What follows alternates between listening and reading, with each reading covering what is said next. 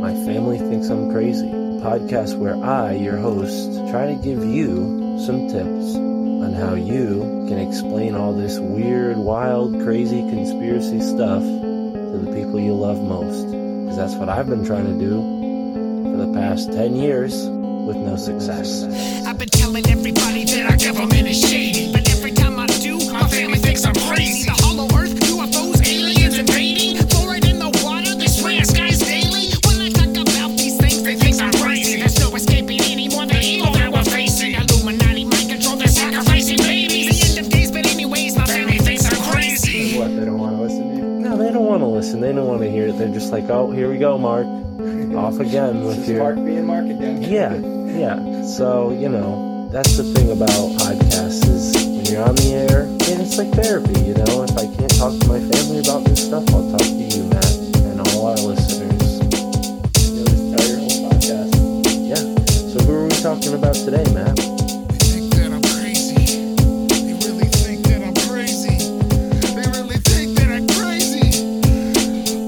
My family thinks that I'm crazy.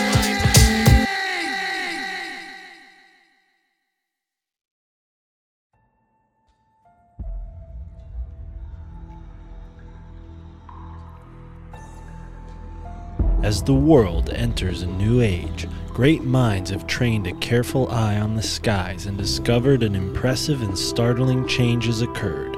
Our sun, the solar essence of all life, has shifted hues from a rich yellow to a pale off-white. What is going on? Anyone with their eyes on the ground can see things are changing at a rapid pace, and today, we've enlisted an expert of a rare pedigree to assess our next steps in this new year of the water rabbit. The sky-watching sage, Crow seven seven seven, has swooped down from his perch over the leading edge to join me, Mystic Mark, here on the My Family Thinks I'm Crazy podcast. Thank you for tuning in and enjoy this episode with Crow seven seven seven.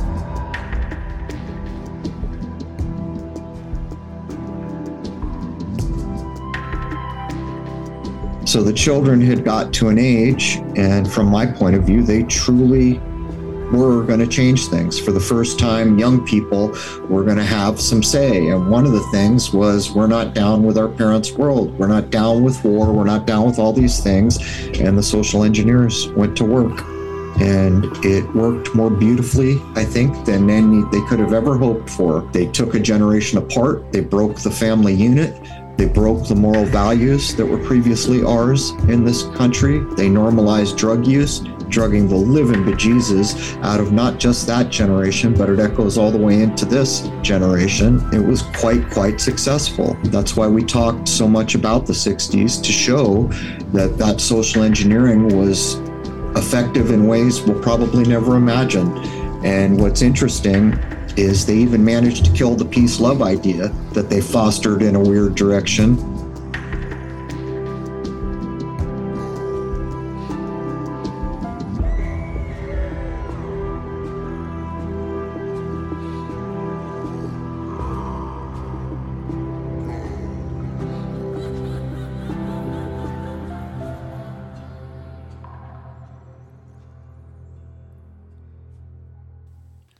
Ladies and gentlemen, here we are on the My Family Thinks I'm Crazy podcast. Thank you for tuning in. And with me is a returning champion, someone who broke all records that we had on this show. He is a Goliath of a guest, and I am so excited to have him back here on the show. His name is Crow seven seven seven, and you know him from Crow seven seven seven radio dot com. That's Crow with two R's. Be sure to check the link in the description if you're not already surprised, but I'm surprised if you're not, because Crow's been around way longer than I have, and he is sort of like a fixture in this community. And I'm excited to find out that he will be setting his sights on the sun soon enough. Crow, welcome back to the show. How are you, and, and what's been unfolding recently in your life?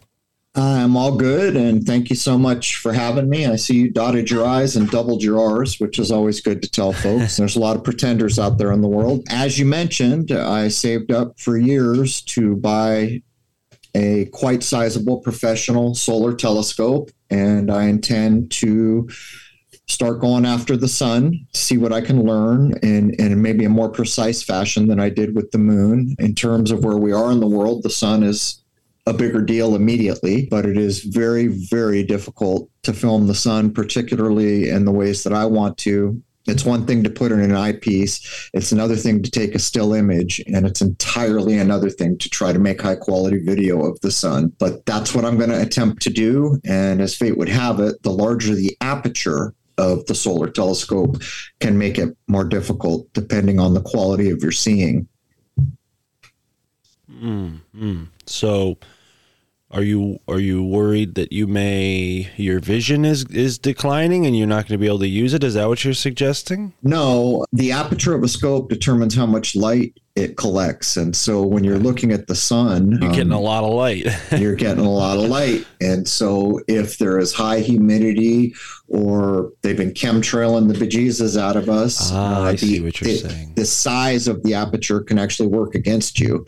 There are ways to get around it, but in general, filming the sun in the way that I used to with a D S L R, it's problematic. A D S L R heats up, the heat of the day heats it up, but I've got new cameras and we're going to see what we can do. Wonderful. Wonderful. I'm excited to see what comes of that. And yeah, people shouldn't expect anything less than great considering your work into the moon, our other celestial body that's closest to us. And when it comes to the sun, it seems like in my short lifetime, I'm only twenty-eight, that there has been a shift. I recently learned about this color difference in the sun, and that some people suggest the sun used to be much more yellow than it is now. Now we're in, I don't know the exact scientific terms, but we're in a sort of white sun. The sun is, is maximum color, or its dominant color is white rather than yellow.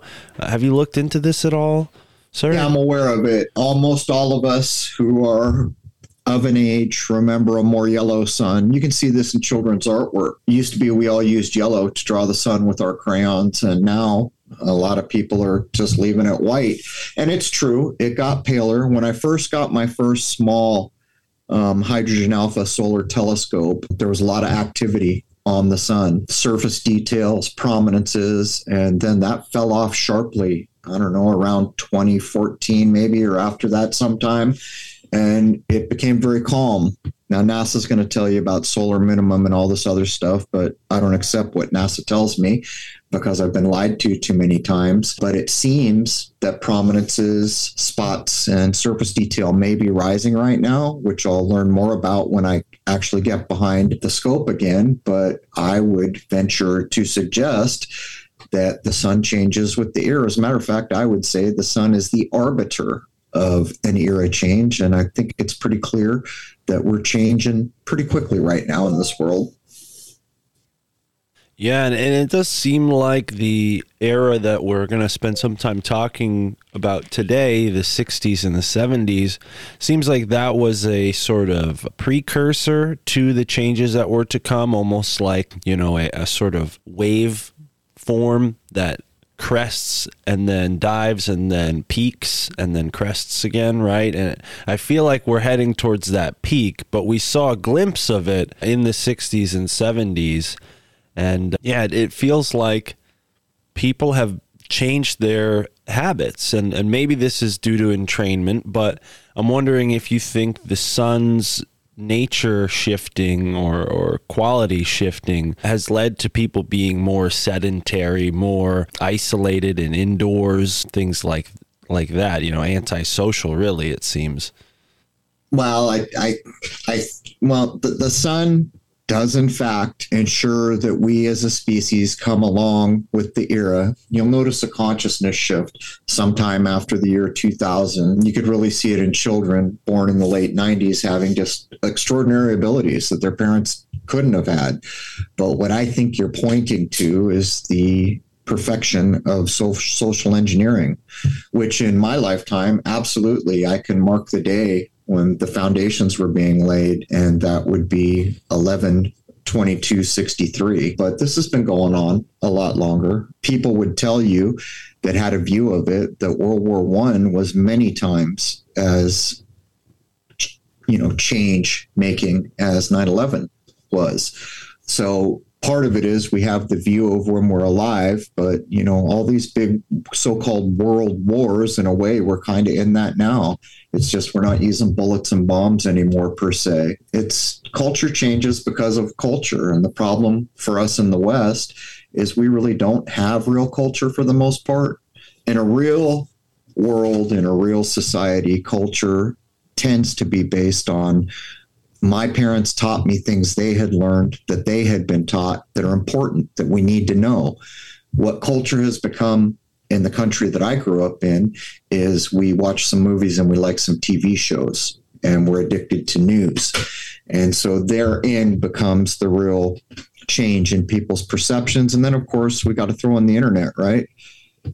We had all this promise for an information age, and basically what it's done is separated us and controlled us in a lot of ways. When I was young, we had face-to-face relationships with all my friends. I would maybe use a phone to determine when we were going to meet up and where. Now it's the other way around. A lot of these young relationships occur the majority of the time over a device. The, the face-to-face human interaction has truly been diminished through the social programming and, of course, by the digital era that allows communication at a distance at any time.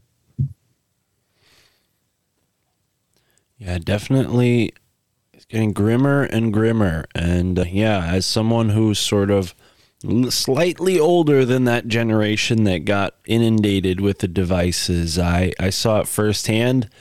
Uh, I, I couldn't, you know, completely be separate from it. I fell victim to it to some degree. But yeah, I do remember what it was like to dial up a, a house phone and, and have, have to remember your friends' phone numbers and things like that. But eleven twenty-two, well, we, go ahead. Well, we should point out this gloom and doom mindset has been pervasive. And that, too, is social engineering, the hopelessness, the feeling of hopelessness. And that it doesn't have to be that way. As a matter of fact, people who follow me know how important I hold the sky clock, which is the arbiter of the energies in this world. And anyone who's lived through a year knows the difference between winter and summer as proof of the energy shifts we can have based on what the sky clock is doing. The energies are changing as we go into the spring equinox, which for me in Rhode Island, it's based on geography, by the way. The news lies every year, says it's twenty-one or twenty-two. That's not true. You get your equinox based on geography. For me, Saint Patrick's marks the day, which was the Vatican's rebranding of the equinox idea. So on the seventeenth, I will have the equinox. As we come into spring, the energies are really much more favorable for the, I'll just call us commoners, which isn't a very nice thing to say, but the majority of us, the energies are going to be in our favor. This kind of iron-gripped, top-down control, Saturnian crystallization, limiting ideas, that's falling off right now. And that gives us all a chance. As a matter of fact, I would point out it's even reflected on the other side of the world. China's into the year of the water rabbit. I am actually a rabbit by the Chinese zodiac. It's the luckiest of zodiacal signs, but it's all about hope and luck and good fortune. And, you know, so even over there, they're marking what I'm telling you is true based on how we view things in the West. There is a real chance for us to stand up and contribute to the change that is absolutely coming. This train's on the track. It's going to a destination, but we can all shape that. We can all help with that. And this hopeless idea that the news tries to instill into us and the social engineering and the horrible movies they put out now and the, you know, horrible television shows, it's all meant to make you feel hopeless. And there's no reason for that. We were all granted free will, and we can, in fact, with energies in our favor, exert what we would like to see happen. So to, to become hopeless is a huge mistake. Mm. Well said. And I'm glad we're starting off on this positive foot. I think uh, you mentioned a date, eleven twenty-two nineteen sixty-three, for folks who don't know, and you should know if you're an American, that that was the date that John F. Kennedy was assassinated.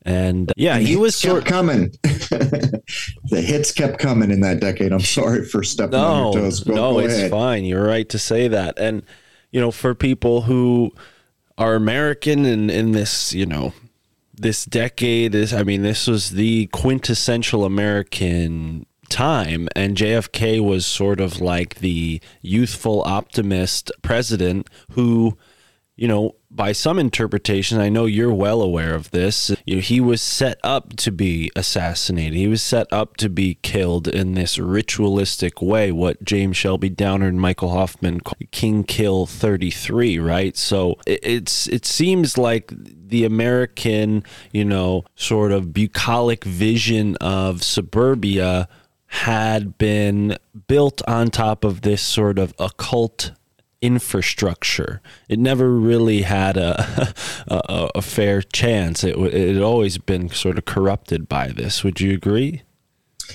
Well, there's a couple angles. You know, the Leave It to Beaver idea is what you're pointing at. And while truly, I think we could argue that the fifties was in fact a bit of a golden age, underneath it all, how cities get founded and things got done. Yeah, it's been dark occult. And without James Shelby Downard and Michael Hoffman, I don't know how we ever would have got the tip of the hat to comprehend the tools to take it apart. But, you know, as for J F K, I don't, you know, we're talking about an assassination. I don't, I don't accept that we know anything about an assassination. All, all the film and everything that has burned this, seared this into our mind, it's all a put up. Whether or not he died, I have people who are quite connected in the know that assure me he did, but it didn't happen on that film. I can tell you that for certain. But the occult nature of it can even be seen just in the date that was chose, eleven twenty-two sixty-three. Well, we got the nine eleven idea, right? Because eleven and six plus three, there's your nine eleven idea. We've got the master Masonic builder number twenty-two in the middle there. If we add the eleven with the twenty-two, we got our thirty-three, and on and on it goes. And this is just kind of a childish way of getting a general sense of what's going on. In other words, what I just did there is not enough on its own to, uh, to to make bold claims, but with everything else around it, then you can start to make bold claims. And Jason and I are getting to record, are getting ready to record an episode on the Kennedy skit, as I like to call it, from the perspective of James Shelby Downard, Michael Hoffman being the editor of that. I just interviewed him and I asked him how much of that was you. He claims maybe fifteen percent. He did all the editing, but he attributed Shelby with the majority of the ideas at eighty or eighty-five percent. The point is, is once you read that, you're not going to look at things the same way. And, and there's a thing that apparently can't be published. You know, the only really the place to get that text anymore is from him. It's basically a P D F, or I maybe you can order it printed. And he is also the keeper of all the James Shelby Downer stuff we we haven't seen. He sent me some stuff personally, but it's a heck of a thing. It's a slap across the face when you see just kind of how entrenched this controlling, dark, selfish mechanism is that's been with us for longer than I've been here, for sure. Yeah, yeah, it is this, you know, haunting figure in America's past and, and present, really. I mean, it's, it has not been vanquished, but yeah, I, I'm I'm impressed, and I'm excited to tune into that and maybe see if there's anything new that you've been able to dig up through, you know, what Michael has about Hoffman or Downard. Yeah, it's it's very interesting. Uh, I'm a fan of Hoffman. I helped him set up that podcast that he's been publishing to lately, and yeah, I'm glad to see someone from his era in this era, right? And, you know, contiguously working towards the same goal that he, he had set out on. But here's the thing about Hoffman that should be mentioned. He comes from an era and an education level of what a true researcher used to be. He truly does research from information sources that were put together by other learned men who put their research out, fully intending that the communities that took an interest would scrutinize it. In other words, what they were writing had to hold up mostly. And that level of research is almost gone with the internet. As a matter of fact, the, the internet as an inter- information source at this point is gotten worse by the day. As a matter of fact, I regularly use Wikipedia to vet things because I know if I've got a question about an important idea, whatever Wikipedia says, that's evidence that I should be going in the opposite direction. That's yeah. that's how bad it has gotten. I used yeah. it as I'm vetting the yugas, the cycles of time, Hindu cycles of time idea called the yugas. But I differ in my, I while I stand on the shoulders of James Shelby Downard and by proxy, Michael Hoffman, I'm old enough to remember a time when research was done like that. That's why I go for the old books. If I can get a book from the end of the eighteen hundreds, I'm all about it. It's before what I call the modern edit, and the research levels and the learned levels of the people writing are much higher than we have right now. That's my point of view. But where I begin to differ is whether death occurs all the time in these things. I maintain that it is enough if people believe death occurred, but you've got to realize if you've read everything you can get your hands on by James Shelby Downard, he was surrounded by a lot of death, people being murdered, death traps that he narrowly missed. So all that's coming from that kind of very gritty, close to the action point of view. And, you know, I'm, I'm at a later, a later level of researching and using what I've learned from them. And I found on plenty of occasions that the death was implied, but it didn't matter. In the minds of everybody, it occurred. So maybe that satisfies the sacrificial idea that's being promised, certainly the fear aspect that is intended. Right. Right. Yeah. Giving people a mass dose of trauma has certainly proven effective to condition a, a large population. And I agree with you. It almost seems like the internet encourages this amateur take on anything conspiracy and this sort of slipshod scrutiny where anything can just get, you know, pushed into this broad category of cult, satanic, or conspiratorial, and it, it damages the credibility of all of us in a way. But well, well, this this comes back to our free will, right? I'm not interested in conspiracy. And if someone wants to try to lump me that way, I guess that's their pleasure because they have free will too. My point being is I go for research and I go for using the tools at my disposal for simply taking on any issue that I do as if it is any other issue. Is this true? Are there problems with it? It has nothing to do with conspiracy. And even the word conspiracy is backwards because while the people supposedly researching are being called the conspirators, the truth of it is, is they are trying to point out a conspiracy. So it's all bass-ackwards and nonsensical. And each of us has an opportunity. You know, do what you're doing with a good heart. Don't lie about things. Do the best you can. If you make a mistake, get back up and say, sorry, I blew it here. And that kind of undermines the crafty labels that will be thrown. But, you know, we all know how the internet is. How, how many people talk about jumping down rabbit holes for a living? Well, to me, that's that's not a healthy thing. A rabbit hole has no resolution. You know, and if you can't get to some firm idea of something, then you're kind of on a hamster wheel. Mm-hmm. Yeah, the, there was a disturbing Tubi commercial I saw this uh, Super Bowl, which I don't normally watch any television, let alone the Super Bowl. But this commercial was giant rabbits picking people up and throwing them down a hole. And, uh, you know, the fact that that rabbit hole phrase is being pushed out in the, you know, mainstream like that is telling of its, you know, implications. And I agree with you. I think people get, you know, happy, too happy going down rabbit holes and, and, you know, miss the point that we need to be, you know, coming up with a explanation and not just being, you know, constantly dazzled by conspiratainment. So do you get why there were a couple commercials that were sent to me, but the rabbit one, do you get what it's leveraging off of? It's the Chinese New Year and they're The Year is the Rabbit. As a matter of fact, I just reported with Wayne McCroy and Jason, and we covered The Year of the Rabbit. Mm. So twenty twenty-three is the Year of the Rabbit. When I was telling you earlier that the sky clock cycles are giving us favorable energies to stand up and do some things for ourselves, the Year of the Rabbit, I'm actually by birth, I would be under the zodiacal sign of the rabbit. It's the luckiest of signs. It's good fortune. It's ease and unencumbered. And so what are they doing? They're taking this luckiest of symbols and having them, people get thrown down a rabbit hole. That's contrary to what it means. It's supposed to be relaxed and easygoing, mm. not people getting chucked down holes. So even their stupid ass commercial is making a mockery of the energies, because most people make a mockery of the energies themselves. Right. And the reason for that is the reason I invented the word sky clock. It's important. I can prove that it's important. Anyone who's lived a year of their life gets the energies of the sky clock. The entirety of nature gets the energies. They're run by it to some degree.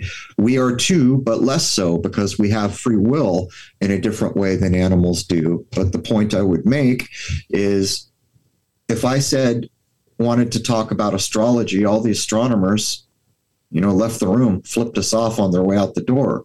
If I wanted to talk about astronomy around my scope work, then all the astrologers would shut the door. And I realized that it's programming through language. So I came up with the term sky clock, and to some degree it's worked. Now we often have conversations of people that are more interested in what we call astrology and others who are more interested in what we call astronomy. But, you know, if we go back to the day of Tycho Brahe, a man whose work I admire, they were both the same thing, which it should be. You know, it's like going to the doctor, right? I hurt my foot, so I've got to see a foot doctor. Wasn't my foot attached to the rest of my body? Why, why have we split all these professions down to one? It isn't wellness the whole being. So why are we, you know, it's the same idea. My point being is that those commercials are casting a dark cloud. If you, if you accept it, if you allow it, they're, they're casting opposing energies to what's actually there, I guess is what I'm trying to say. Yeah, yeah, no, you're making a great point, and uh, yeah, they're they're inverting these symbols, right, like the rabbit, and uh, you know, you, you you're talking about your sky clock, and I agree with you. I think things have sort of changed a little bit, and one example I can give is my friend who I really recommend you have on your show if you haven't already. His name is Michael Wan, and he talks a lot about baseline reality, because like you, he, he sees how people are sort of lost in the terms when we talk about astronomy and astrology. And what he tries to remind people is that there's a baseline that we all can agree upon. And that is what you see when you're standing with your two feet on the ground, looking up at the stars. And that that's the baseline. And everything else is, you know, technically, you know, a sort of subjective take, right? So if we could all get back to, well, what's objective, that that would make a big difference. Another example of that is uh, in the realm of Tycho Brahe, Simon Shack, who I recently had on the show. And I imagine you may have, I'm not sure, I hope you, you do if you haven't, because he's taken Tycho's work and pushed it forward into the modern age, creating this really interesting simulation on a website where you can go and view the universe, the solar system, the way Brahe saw it, or the way he, he posed, you know, his model of a geoheliocentric universe. And I'm wondering, I guess to, to rephrase this in a question, do you have any thoughts on, on the, the geoheliocentric model? Do you agree with that? Well, I have spoke with Mister Shack, and I actually supported, I donated towards his work, because I think it's important that we wake up mm. and quit taking the guys that we were handed, like Kepler and Copernicus, and go back to someone like Brahe, who was marginalized, was actually true observation man, not just creating clever math, mm. which is what Copernicus and Kepler did. No observation to speak of. You know, I've studied Brahe. As a matter of fact, Kepler didn't even know how to use the tools. And this is just prior to the invention of the telescope, we are told. yeah, I the, the closest model that I currently accept, and this is hard to talk about because NASA, if we see a circle in a so-called planet, we're, we're already thinking in orbit because we've been taught to think that way, like the moon. For me, the moon is not rock and dirt. But to get to the point, Brahe's model, and there are, I've read a couple variations, is the one that I accept currently with everything I have at my disposal. That was later, and people argue about this, but I, I know it's true because I saw it in a couple places. Steiner gave a nod, and while there do, in some of the drawings, there are slight differences, I would say that the overall ideas are in the same place. So here you have, I don't know, what is it, a secret society? Is it Rosicrucianism? Whatever you want to call. These are some of the secrets that they're divulging. So low-level secrets, I would imagine. Pretty sure they're not given the cash register to the customer. But these are the models that I think are the most helpful. And the other thing is, is in this age of materialism, we don't evaluate things, you know, to give them their proper due. Like, you know, here's the earth, however you choose to think about it, that's your choice. But is it alive? So for me, the answer to that is yes. And that changes a lot of the ways I think about things. So when I know that this part of the creation that I can walk on, I accept as alive. When I look up, that's part of the creation too. So is it alive? And for me, the answer to that is yes. And so when we begin to think in a different way, it's far from how NASA would have us thinking about things. They want you to accept that this is all just rock and dirt, and we can go out into space if we have the right protection in this magical vacuum we've described. And by the way, we've got a magical rover on Mars right now. China has a magical rover, though I think it's supposed to be broken, of course, on the moon right now. And what is it? It's the Year of the Rabbit. Right. Everything to do about the, the rover from China. It's all about the myth of Chang'e and the rabbit and... Well, and, you, he, he, you. So I'm just saying that we've got to get back to a more natural, nature-based perspective. Mm. For me, there's no lie in nature. So when I learn something, that's real. Nature does what nature does. But when we listen to these places that lie to us so much, they get us as far away from that mindset as they can. Right. Right. And in I believe it's either Japanese or Chinese mythology, the moon is thought of as a sort of rabbit or a hare. So yeah, I mean, the, the symbolism is compounding on itself, not to mention Hoffman writes in Secret Societies and Psychological Warfare on Lunacy, he talks about how the moon landings were considered by the Zunis a profane act that could spell the end of the moon mother's gifts to humankind. She could cause droughts or floods and even massive human infertility, which we are definitely seeing in the year twenty twenty-three. Many Zunis called the space odyssey white man's witchcraft, and some old men felt that perhaps this was another omen of the coming death of the world. All right. Well, there's a lot of things you just said there. I'm reasonably sure the Chinese view is that where we see the man on the moon, they see the rabbit. But the myth of the rabbit and Chang'e, or Ch- it's just spelled change with an apostrophe before the E, the, the immortal lady up there. We've, we've covered the myth. But to get to the Zuni, yeah, they're right.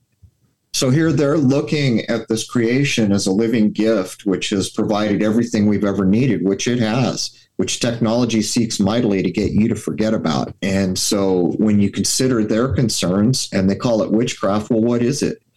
When someone tells a lie and uses worldwide media and dark techniques to get everyone to believe in their lie, mm-hmm. Isn't that witchcraft or dark magic or whatever we call it? So the Zunis aren't wrong. Mm-hmm. So how is it that we've got Zunis, which are looked at by most of us as less than, getting it right when the majority of us got it wrong? And to me, the main difference is, is they're close to the creation, close to nature, where you learn true things that you don't have to question. And, and here's where we are. I, I don't think I'm aware of anybody right now that I talk to regularly that accepts we went to the moon. I remember the year that I came out to the East Coast here to take care of my mother, I think it was that year, National Geographic put the tinfoil lunar lander on the cover, trying to shame the people, which had gotten to be half of us or something, that didn't accept it. I couldn't believe it when I went to the Johnson Space Center on my way out here, and they've got a replica of this thing. It is literally a little stick built tinfoil cover. It's ridiculous to think that thing would go anywhere or do anything.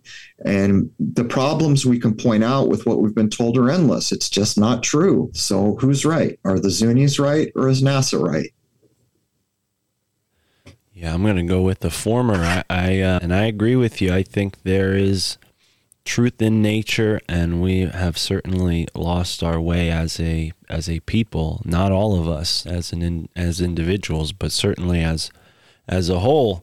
We've we've neglected the groups of us that are in close connection with nature, and you know, we see that unfolding worse and worse as more trains derail unloading coals, which are control burned into the atmosphere. I mean, it, this is what they're resorting to to to manage the environment, burning chemicals. It's it's ridiculous what. what's going on. And yeah, that's criminal. just what they're, that's just what they're, you know, showing us, so to speak. I mean, they really didn't even show many people that one. That came out because of citizen journalists and local news stations, but that kind of thing goes on all the time. And yeah, I, I wonder if, if there is a sort of alchemical fix, because you're well aware of someone like George Wiseman. I know you've had him on your show. I've had him on my show too. I'm a big proponent of Brown's gas. And when we think about Brown's gas, it's it's hydrogen, the same thing that our sun is, we're told, you know, burning up, right? The sun is a, a burning ball of hydrogen, according to these astronomers. And it, it makes sense that this life-sustaining body in the sky would have this sort of alchemical secret along with it, right? That hydrogen, when taken into your body, is a nutrition. I mean, it should be a no-brainer, but our science has been so compartmentalized and reduced down to allopathic medicine to the point where we can't even, I mean, we, not you and I, but doctors don't even think in those terms of, oh, well, the sun gives the whole world life, so maybe the, the hydrogen in the sun is good for us too. I mean, th- it it should be a no-brainer, but, you know, for, for them, they, they just don't see that as logical. Well, it, you know, it, it comes back to the way we've been trained to think about things. To this day, for someone to appreciate what the sun does for this world, the actual light of this world, you know, the thing that brings daylight, they have these ideas that somehow you're pagan or you're an evil worshiper of an evil thing. The sun's, without the sun, there's no life here. Nothing about the way we do things is here. So how is it that we don't appreciate what the sun does? And I don't accept that it's burning hydrogen, but the alchemical idea you mentioned, of course, because when we say al- alchemy, what are we actually saying? Someone trying to determine how nature does what it does so that it can use those proven effective methods used by nature to do the things that being wants to accomplish, right? So that's why so much, like Downard showed, so much of what goes on in this world to fool people or to control things is based on alchemical ideas, because nature proves that it works. It's just like a knife, right? I could do some really helpful things, carve beautiful statues, you know, do whatever a knife will do for me, or I could use it in a bad way. I could do damage or hurt people. So it's It's all here. We just decide whether it gets used properly or improperly. And we've reached an era right now, it's coming to a head, where the forces that have quite a bit of power are openly, improperly using almost everything they touch with a single goal: to get absolute iron-fisted control over every life here. Mm, mm. Yeah. Yeah, I agree with you. And I feel like, let's say sixty years ago, it was it was different in the sense that there was an opportunity for these tools of industry to be used in a let's say, techno-Gaianistic way, with an earth-first mindset towards technology. And it, and it seems like, you know, big corporate fascist interests have pushed that dream into the, the you know, sort of back corners of the mind by, I, I guess, eroding the already sullied reputation of the hippies and that whole crowd of, of you know, sort of revolutionary thinkers. I mean, what what are your thoughts on on that realm? You recently put out two, probably more, conversations in this realm, you know, and over the past few months or so. Do you think that that, that was a part of this, uh, you know, entrainment? They they were aware that that generation would have this sort of boosted potential, and, and they did everything they could to derail that traje- trajectory? You know, we came... The idea of the baby boomers comes off the idea that, you know, we got out of World War Two, and then in the fifties, it was a golden age and everyone was having children. Those, the baby boomers, lots and lots of children. So the children had got to an age, and from my point of view, they truly were going to change things. For the first time, young people were going to have some say. And one of the things was, we're not down with our parents' world. We're not down with war. We're not down with all these things. And the social engineers went to work.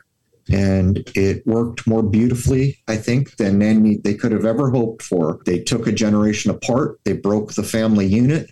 They broke the moral values that were previously ours in this country. They normalized drug use, drugging the living bejesus out of not just that generation, but it echoes all the way into this generation. It was quite, quite successful. That's why we talked so much about the sixties, to show that that social engineering was effective in ways we'll probably never imagine.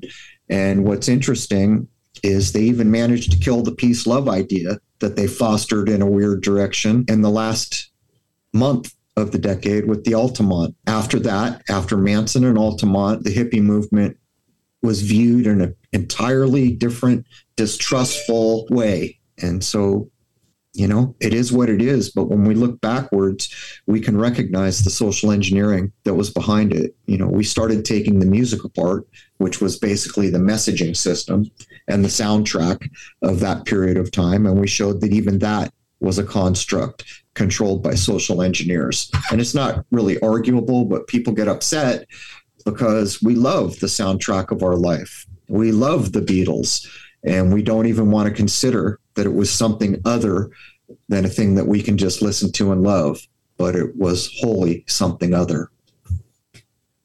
Yeah, I mean, even look at the term British invasion, right?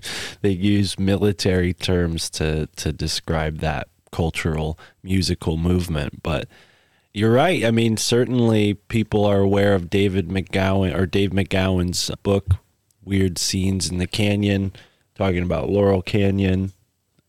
And all of that music was financed by military industrial, the, the military industrial complex. So yeah, the messaging, and it, it's, it feels like they're, they were getting ahead of something though, right? I mean, do you think that it was kind of risky for them to, you know, put all of this messaging in this sort of free love kind of thing? Or do you think that was the point, to, to give people this sort of radical idea of themselves and their role in, in the world? The social engineers of this world are really quite genius, and they're not one or two in it. There are so many facets and outcomes that are interconnected that it becomes difficult to, you know, act like any one thing. But it's clear the Beatles were a Tavistock construct. That's all there is to it.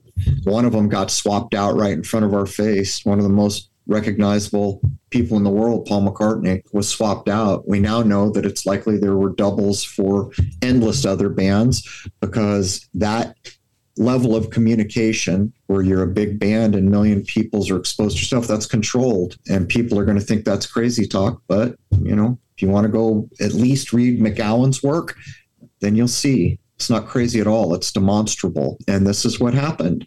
And when you begin to realize, you said it, the British invasion was exactly that. We had a second British invasion that no one talks about. It was M T V. Almost all the early music on M T V came from Britain. For some reason, here in America, we couldn't make a video living as close to Hollywood as we did. I'm just pointing out, and it's all been social programming. And what's weird about it is, even if, if you don't want to believe that's true, go listen to the music of the fifties and see the, the tone and tenor, the kind of upbeat nature, and just compare. It's like almost every decade, they take this cookie cutter and say, okay, this decade's over, and now we're doing something different. Mm. It really is engineered to that level. And we've done a lot of work to show it, but it's just difficult when we have to face, like when I was young, music was major part of my life. I mean, like a major part of it.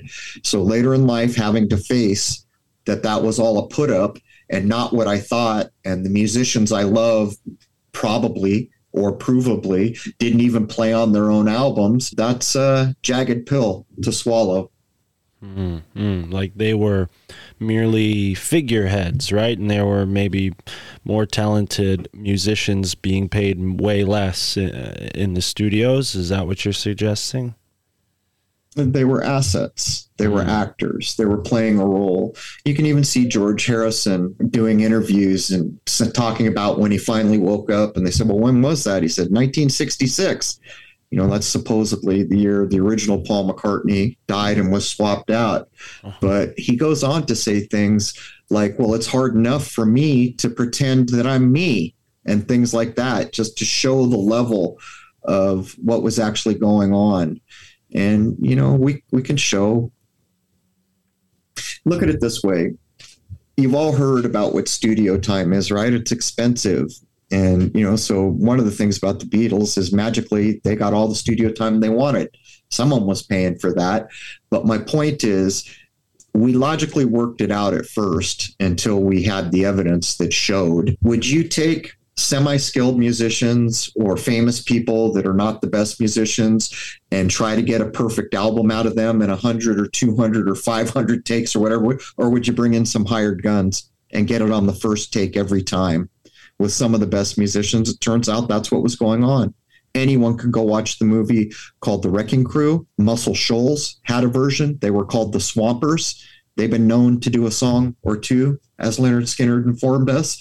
And Hired Gun, I think, is the other one that shows from basically, I think, might be the late fifties, see the late fifties, early sixties, into well into the mid seventies, that studio musicians were pumping out all the soundtrack to our lives, the ones that mattered.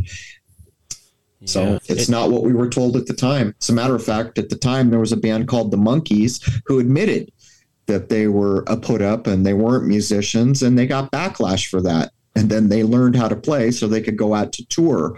But it's almost like they floated the Monkees idea just to see how people would accept it. But yeah, it's crazy when you know how it all really happened. It doesn't resemble what you've been told happened. Yeah, and it's interesting how the music taste or culture has shifted away from bands primarily with, you know, people playing instruments to like these, you know, pop star singer types who, you know, they could easily just use the same studio musician to create all the digital beats for these musicians, right? And that's essentially what happens, I'm sure, is they, they have, you know, one or two producers creating the tracks for all of these, you know, really cheap melodies and songs that are generally on the billboards. But wow, yeah, to go back to the Monkees, you know, they were kind of interesting. I remember hearing talking about this on a podcast, how they they had this code name for, for marijuana, and they would kind of hint it in their show. And the, the final episode of The Monkees, I think Chris Knowles was talking about this. The final episode of The Monkees deals with them, you know, trying to save the world from an evil wizard uh, or something like that, who's controlling the minds of people through television.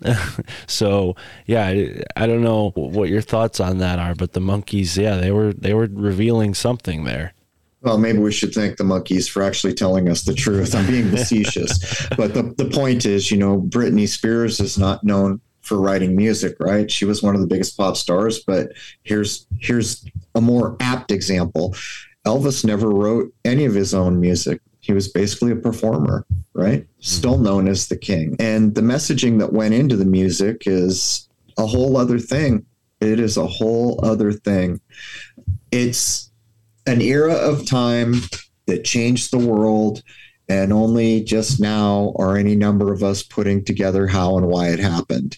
And what one of the things that bothered me was when I began to realize it was all social programming and a construct, or the stuff that I cared about was that, is I had to come to the realization that the music that I loved was a lower-minded version of the music that was available about a decade before, where every real musician wrote music and had a certain skill level.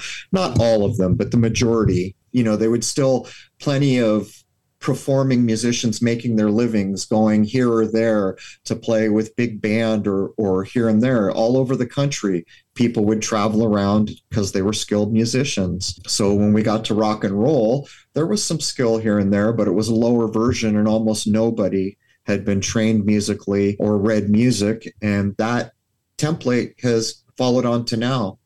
Much of the music we call now music sometimes doesn't even have a melody or a harmony. Can you call that music without a melody or a harmony? Maybe it should be called, I don't know, poetry to a beat or something, but the same idea is there. And the same way my generation, this, the musical skill of the whole conglomerate had been lowered, that continues. And it continues on steroids now. And as you pointed out, most of the pop stars now, you know, I, I was reading a thing that claimed there's two guys that wrote something like eighty percent of all modern pop music. I haven't followed down this thread, but I read the claim and I thought, well, that that sounds almost believable. I might I might take a look at it at some point.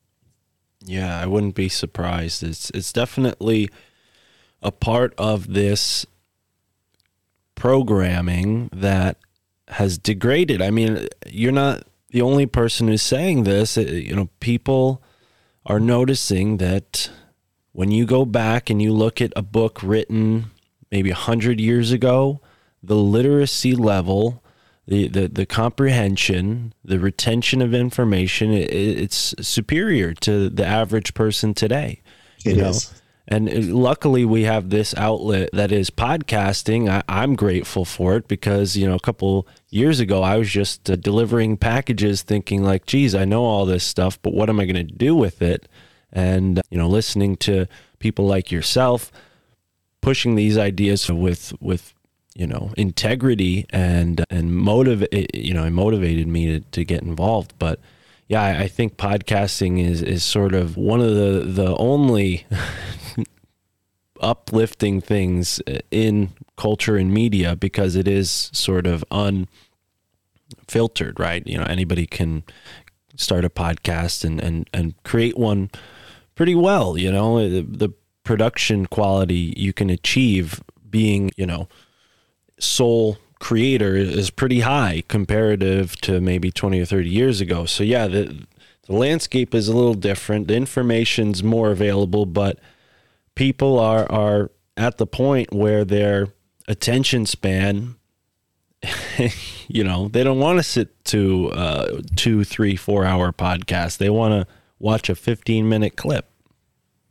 There's your social engineering. Right. You know, you pointed out that people in the eighteen hundreds had a better vocabulary, were better educated. An educated person back then, regularly, you see, they spoke three, four languages, certainly Latin and Greek, so they could read the classics in the attributed language. But just grab one of those letters, the penmanship, gorgeous. They're not even teaching children cursive anymore. One of the reasons, I assume, is so they won't be able to read the Declaration of Independence or the Constitution. But the real reason, I suspect, is because A I doesn't do very well with handwriting, which I've tested. And I think that's probably correct. But the fall is continuous. And this idea of no attention span brought on by how digital tools have been put in front of us, that's part of it. How are you ever going to learn to do things? Or what if you want to become a good musician? That takes time. It takes practice. It takes learning. And with no attention span, this isn't going to happen. What you'll probably do is go get an app that'll write your music or do your things for you. You mentioned early on when you used to pick up the rotary phone. I think I can remember a time when I had twenty phone numbers in my head, minimally. That doesn't go on anymore. It would almost seem superhuman for someone to remember twenty phone numbers now, and that was commonplace when I was young. This digital world is a double-edged sword, and people think we're in the information age, but I would put forward that what we're actually in is the age of deception. When the internet broke, and maybe for the first couple, two, three, four-ish years of YouTube, there was the beginning of a true information age. And during that time, so many of the false narratives in this world were so readily taken apart immediately, same day they happened, that they weren't going to be able to get a, a, away with the programming they're always doing with a train or whatever they're doing this week. And so the censorship came, but people forget how quickly the censorship came. And even before we were aware of it, it was still going on because they were limiting who got notified or who could see the views. And what people really don't realize is now, all these years later, when A I has been openly admitted, and whatever you're admitted is fifty years behind, you know, any technology that's getting out to the public is usually fifty years behind what's actually possible. On many of these platforms that are so used every day by everyone, you have a fifty percent chance of either talking to a thread that was started by a bot or actually interacting with a bot you think is a human. That's how bad it's gotten. Yeah. And, and, and how, how I, I just, you know, I'm a little bit weird, and Pete, like Jason and Pete, they get mad at me all the time because my telephone, I will never use unless it is a dire emergency to look up any information other than the weather or the tide table. I call maybe three or four people. I text those same three or four people. So the amount of time I use my phone in a day is quite limited. When it gets to be nine o'clock at night, my phone goes away from me so that I can't even hear it. I don't turn it on again until the next morning at usually around nine o'clock ish. And I have made these rules because I will not be slaved out and misinformed. And I haven't paid for a movie. Well, that that's actually not true. The last one I remembered paying for was I took my nephew to Prometheus way back. But the truth is I did pay for Ready Player One because I knew what it was about and regretted paying for it when I did it. And it used to be years, you know, fifteen or more years ago, well, I won't pay for it. It'll be on T V soon enough. But now I don't even care. The the entertainment is offensive to me simply because I'm not exposed to it all the time. Like right now, could you imagine a movie like, I don't know, Sound of Music or something? I can't think of a more benign movie, but you get what I'm saying. Can you imagine a movie like Sound of Music coming out now? No, what we're getting is John Wick, where they're trying to break the murder head count. How many times can you shoot someone in the head point blank in two hours? You know, they're going for that record. And the thing about that kind of so-called entertainment is means you're okay with violence at that level, but it desensitizes you. The first time you see a thing that is shocking, you know, you're truly, you've been offended. That was shocking. I'm horrified by that. And then you see it again and again and again. And by the thousandth time, that kind of shocking event has been put in front of you. It's been normalized. It's no longer shocking to you. And that's what most of media does these days. The news gets more shocking. The movies get more violent and shocking. And there's a subconscious effect. Now let's throw the gaming in. The, the, the, I, I never gamed, luckily. I had nephews and I watched them and I caught on really quick. This is going to be a problem. And I saw with my own two eyes, that could be a very addictive thing to get involved with. But the majority, like the lion's share of all the games, were first-person shooters. There's your violence again. Right. So when my nephews were eleven and twelve, they would be on a headset playing with people all over the world.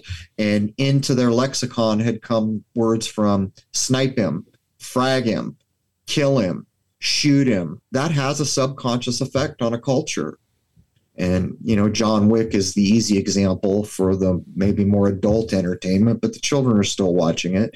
This is lowering human consciousness, and your subconscious is being affected whether you recognize it or not. And these are some of the big problems we need to overcome. We need to get back to treating one another with respect and interacting respectfully with one another. and being perfectly okay with other people having a different idea.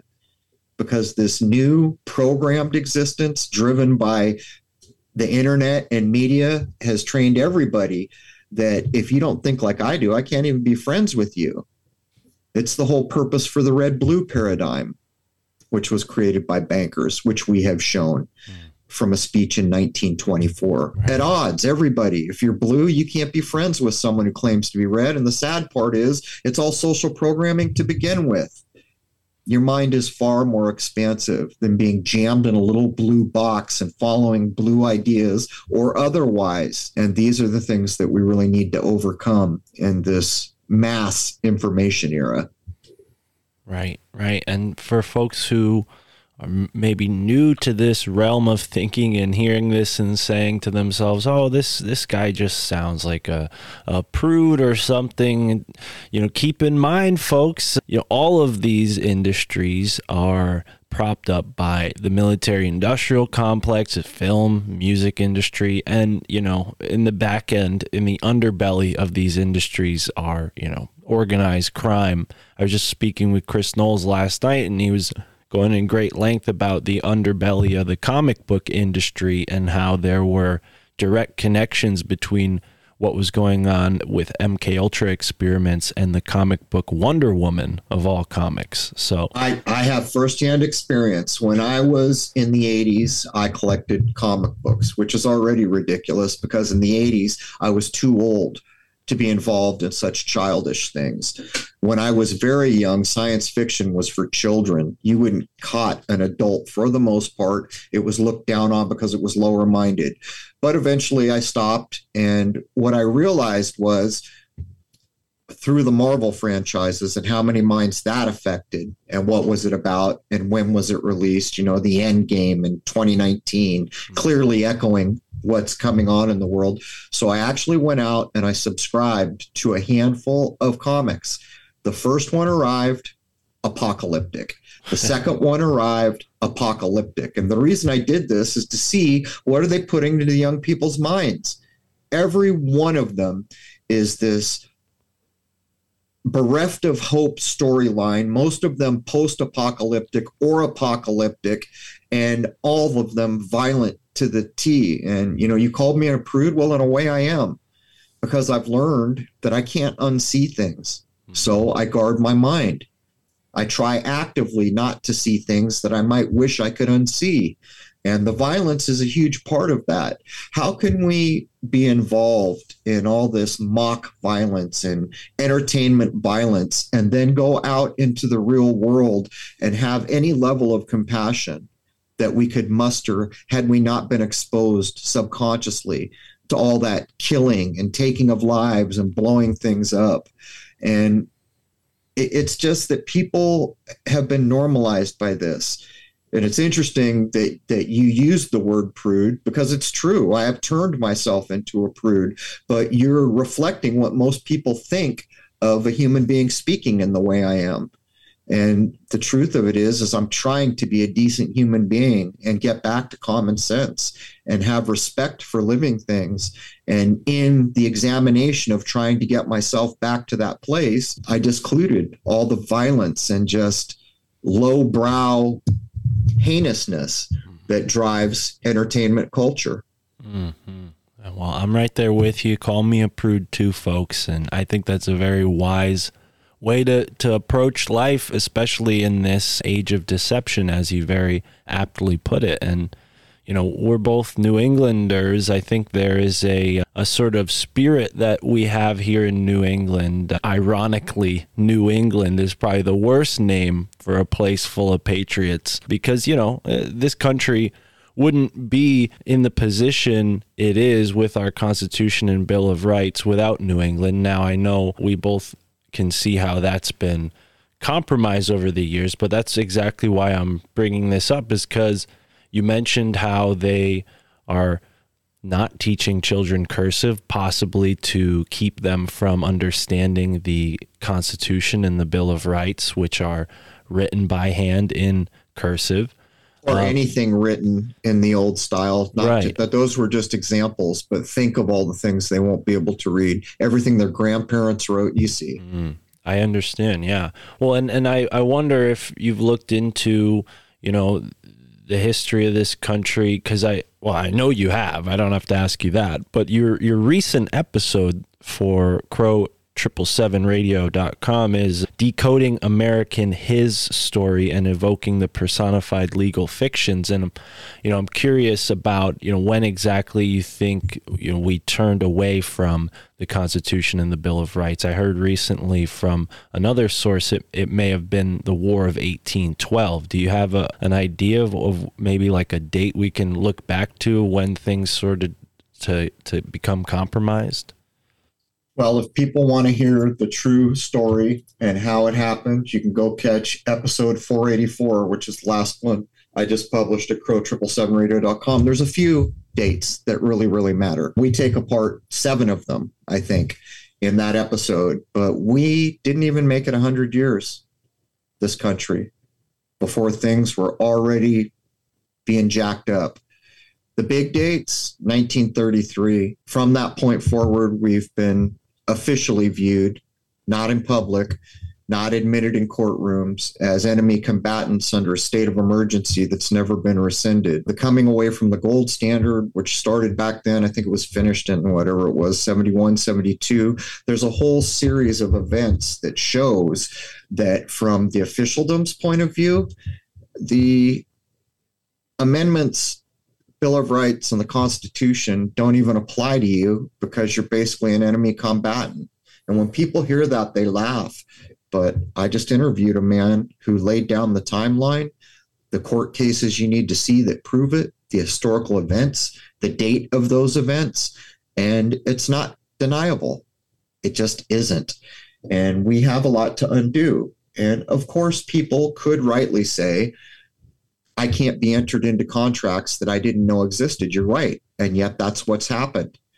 And the real problem is that we live in a system that has normalized the fact that you've been entered into agreements or contracts without your knowledge. So even our system is built on nonsense. So it remains to be seen how it gets dealt with. Do we just wake up one day and en masse say, no, none of this was honest or right? Maybe if enough of us did it at the same time. Otherwise, you got to know what to do and how to do it if you want to change that classification. But that's a bit infuriating, too, because it means you have to interact with the very foulness that imposed the stuff in the first place. There's no easy answers here, yeah. But it is what it is. And we we act like, and the news gets us to believe that the Constitution and all these things are a big deal. Well, they were a big deal because they were written in a time where a living man or a living woman was endowed by the creator, for lack of a better way to frame it. But that didn't even last a hundred years before someone came with an axe and started chipping away at that oak tree. Yeah. Yeah. I know you don't use that term oak tree without, you know, weight, because it is true. An oak tree preserved our Constitution in some way. I don't know, maybe you use that, but are you aware of the, the Charter Oak story and how England almost made Connecticut a part of the Dominion of New England, and Connecticut fought them off by hiding their charter in an oak called the Charter Oak, and that led to the Constitution, essentially. It was one of the only constitutions around when the Constitution was written. It was sort of used as a template. So, yeah, it was definitely... There's an oak tree. See, but even that story starts to undermine what it means to be a living being. So you're telling me some words got written on a piece of paper, and what happened to that piece of paper was the arbiter of whether we would be free or whatever we're trying to go for. So even the way that these legends and myths, even if there's truth to them, the way they're being conveyed to us is pulling our minds away from the truths of nature. I was endowed by the Creator with the divine spark of life. No piece of paper can do anything about that. The only thing that can change that idea is if I begin to believe in things and I surrender that truth. I was endowed and granted free will, and with free will comes creative power. And with those two things, some of the biggest tests that we'll ever undergo in this realm because of the decisions we choose or choose not to do. And lastly, the Creator granted me as beneficiary of this creation. And so much of what we're talking about has been implemented to try to remove that last truth, to take you from being a beneficiary and turn you into a trustee. And it's worked, because now in this era, when a cop pulls us over and says, let me see your I D, and then he reads the name and says, is this you, Joe Smith? You say yes. Well, I got a news flash for you. You are not your name. And if you ever took a close look at that name, you would recognize that it's written in a way that you don't even write your name. It's in all capital letters. There's a reason. These things are not coincidence. They're they're not conspiratorial. It is what it is, and it's been demonstrated. So if people want to ignore it or argue about it, that's their privilege. But you are not your name. Think back to the old, really old movies like Indians, American Indians. There's a baby born, and the mother looks out of the teepee in the way they portrayed it and sees a bear running and says, this child will be named Running Bear. Do you see what's going on there? The truth in nature is being observed as a new life comes in, and a reality that was witnessed or something about the spirit of the event is being assigned to the living being. And yet that assignment of a name is not the living being. It is something the living being uses. And we're pretty much confused about that now. You show up in any court of law, they take a piece of paper, they read a name, and then they ask if it's you. And the moment you open your mouth to say yes, you've entered into an agreement or a contract or however you choose to put that. And this is one of the basic mindsets we need to improve upon. We are not some letters on a paper. We're divined with the divine gift of life. We're infinitely more than ever can be written on an I D card or an assignment of something that we're called. And you can even see through history, like when we quit saying thee and thou, even that was way closer to respecting the reality of what a living being actually is. And if we heard someone say thee or thou now, we'd think, what's this old-timey Bible smasher doing? But what we have now is me and you and I, and the worst of all, a person, which has been put to such adept use in the legal systems. But the main rant there is that there's truth in the natural world, and that's what we forget for these things to have an effect. And we need to get back to appreciating this creation of which we were, in fact, made beneficiaries and claiming these rights back. Well said. I appreciate you correcting me and clarifying there, because, yeah, there... there's no reason for us to put a, a paper over our divine given right to to sovereign will. Yeah, I'm with you. You you can read in some old writings where someone's going out to a more report, remote part of the world, and they'll say, well, they'll ask, who's the brother or something like that. And in the other, closer to the land culture, they will say, I'm the one. Or they will say, to a group of their family, the one is going out to hunt for food. And we don't catch the import of what's actually just been done there. The way they think is more helpful because it's tied to the reality where there is no lie of the natural world, recognizing the value of a, of a living being.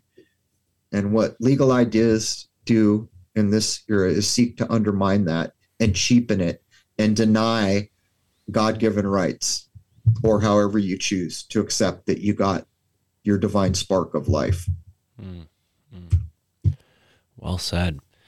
Yeah, so we're sort of coming up on the ninety-minute mark. We got about fifteen minutes left, sir. I, I'd like to ask you a little bit more about what you're planning on doing moving forward in, in this year of the water rabbit. You say it's a, a lucky year, and it sounds like we have some optimism or reason for optimism this year. any final thoughts, advice, you know, for people listening who want to be a part of that and want to help harmonize with this so that we can elevate consciousness and, and you know, get away from this sort of spiral into depravity and, and declined consciousness? The only thing we really can do, for the most part, is to be a fantastic example, an example so good that people want to follow the example. If we want to be honest, the truth is, is I only have responsibility and control over my choices. And while I'm married, I might have some input into what my wife does, but I do not control her choices. If I had children, maybe I would have a little more, but for the most part, what other people do is their free will, and we act like we should be able to judge or control somehow that they would do something different or think different. What I try to do, to the best of my ability, is I usually say a prayer before I go on the air, and I pray and I ask for guidance that what I'm about to do teaches compassion, respect for all life, recognizes the importance of the creation as the provider of everything that we've ever needed and the measure of everything here, and these types of ideas and respect. If we begin to change our mindset and recognize that really I can do what I can do, and maybe if I do it well enough, people will respect it enough to, to follow along or to take a cue and do better on their own volition. We've got to get away from this dog-eat-dog world where we're judging one another, where we're hating on each other. The internet makes it so easy because every day we all see things written that a person would never say face-to-face in the real world. And yet we act like what we're doing on the internet is the real world. And I beg to differ. When I am face-to-face with a human being, it's a completely different dynamic. The main point is we need to decide whether we want to do better here. For my part, I want to do better. I want to be able to fix the mistakes that I make. I want to be better next year than I was this year. And for me, those goals require respect for all living things, compassion, and more than anything, to set an example that maybe others will respect, because I can't force anyone to do anything, and I can't force them to accept or think in a way that I want to. So the truth is, I can focus on me and do the best that I can with what I do have control over. Brilliant. Well, thank you. I appreciate you putting that together for us here. It's a great sentiment to walk into this twenty twenty-three, the year of the water rabbit. And uh, speaking of water, you, you have an AquaCure, correct? I do. Would you mind telling us how you've used that? I mean, I have one, I use it, and I'm wondering, you know, what's your experience with, with the AquaCure like? Well, I guess I would say it's not for everybody. If you're a lazy person or not interested in following directions to set things up properly, it's probably not for you. If you don't want to have to clean a thing periodically, then it's probably not for you. And while it it's not the golden bullet or the magical pill, what I notice is people who are healthy seem to notice far less improvement than people who are not. But of the people who have issues, I have seen some pretty amazing things. I breathe it and I drink the water. Mine has been on ice since my mother passed away. As a matter of fact, this week, we are going to clean it out thoroughly and get it going again. I treated my mother's melanoma on her head with success. She had dementia, and that was a double-edged sword because within fifteen minutes, she went from completely despondent, not present, to being able to speak. But the downside was when she was present again, she would often realize how miserable she was. And so maybe it was better to let her think she was living her childhood happily than to bring her back to reality to be miserable and crying. It's a double-edged sword. There's no good answer, but it's real. The technology is real. I hope that it gets picked up more seriously in clinical trials, and I want to know more about it. But it is the real deal. Whether it's for everybody and for every situation, I think that remains to be seen. But for C O P D, things like this, skin ailments. It really is quite an amazing thing. Well, I'm sorry to hear that about your mother. I hope she rests in peace and God bless. And yeah, I'm, I'm appreciating your take on the AquaCure. Yeah, I, I definitely want to collect as many, um, you know, sort of, I don't know if referral is the right term for it. I'm trying to think of what it's exactly called. But uh, yeah, I appreciate your, your take on, on your experience with the AquaCure. All right, Crow. Well, folks, you know where to go for Crow seven seven seven. Tune into the podcast. Wherever you listen to this podcast, you can just search Crow seven seven seven. Make sure you double the R there. You want to promote or let people know it's on the way, coming up soon before we wrap up? Well, we're burning out two well-researched episodes a week on Wednesday and Sunday. All my work that matters is at crow seven seven seven radio dot com. Because I got tired of being censored and threatened by platforms. So I don't give them any respect or energy. All my platforms are just advertisements that say something new came out on my site. If you are a member, you get free access to the film Jason made, two-hour films, won ten awards. It's all about the telescope work I did. It's called Shoot the Moon, and all members get free access. Other than that, oh, well. I guess I won't say that because I think you're doing it too. Other than that, thanks so much for having me on, and I'd like to wish you all the best, man. I hope you have a fantastic year of the water rabbit. Certainly the energies are in place for it to be a good year, but we know damn well what the opposing forces are going to do. They're going to do like that commercial. They're going to take the lucky rabbit and have them chucking people down holes. Mm-hmm. Yeah, beware, beware, folks, and thank you. Thank you again. All right. Well, folks, go and sign up. Check out crow seven seven seven radio dot com. And until next time, immerse yourself in the moment wherever you are in the now.